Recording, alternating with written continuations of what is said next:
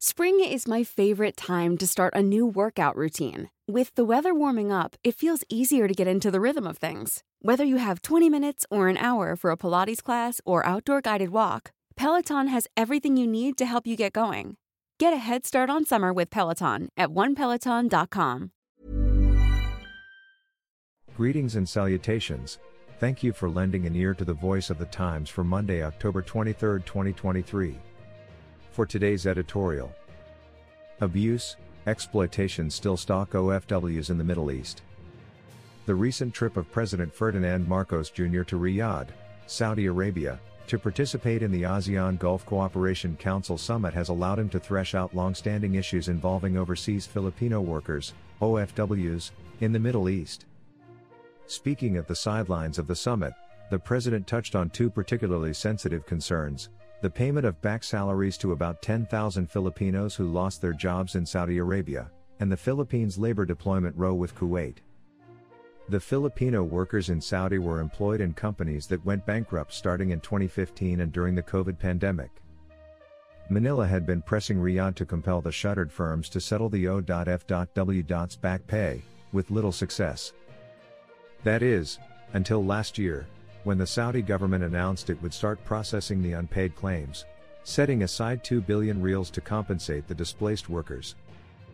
The president said Riyadh has finished cleaning up the list of claimants, and we are just waiting for the details to be worked out. I know for a fact that they will be paid. It's just a question of when, he said. The long running dispute with Kuwait is more complicated. In 2018, the body of a Filipino housemaid, Joanna Demafelis, was found stuffed inside a freezer in the abandoned apartment of her employer in Kuwait City. Kuwaiti authorities said Demafelis had been dead for a year. In 2019, another Filipino maid, Jeanelyn Villavende, was killed after being tortured and sexually abused by her Kuwaiti employer. The killings prompted then President Rodrigo Duterte to impose bans on the sending of OFWs to Kuwait. The bans were eventually lifted, but reports of the maltreatment of Filipino workers continued. Last January, Filipino domestic worker Jullebee Ranara was found dead in the Kuwait desert. She had been raped and murdered before her body was set on fire.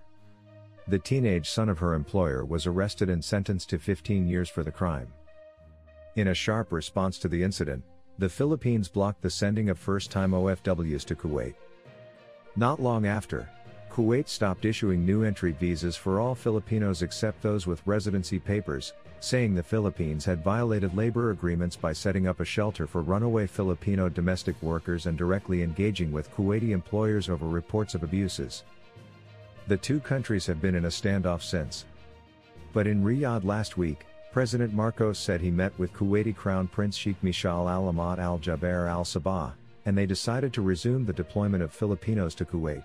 The Kuwaiti leader was very effusive, saying that we should remove all of those problems and continue as what we have done before, Marcos said but did not specify when the ban would be lifted.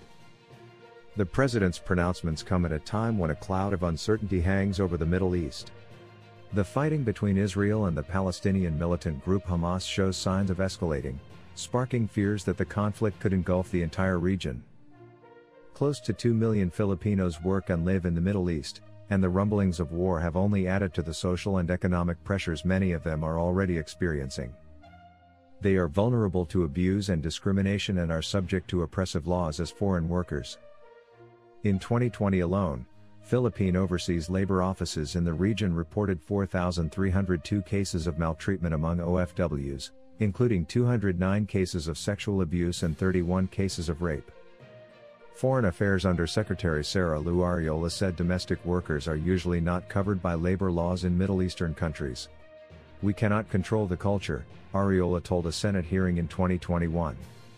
The kafala system, which has been in place in most of the Gulf states for decades, forbids workers from changing employers and has spawned exploitation and slave like conditions.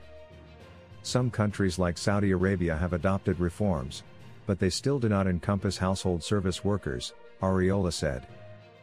The government must continue to protect the welfare of our migrant workers, particularly those in countries where their rights and safety are not adequately guaranteed.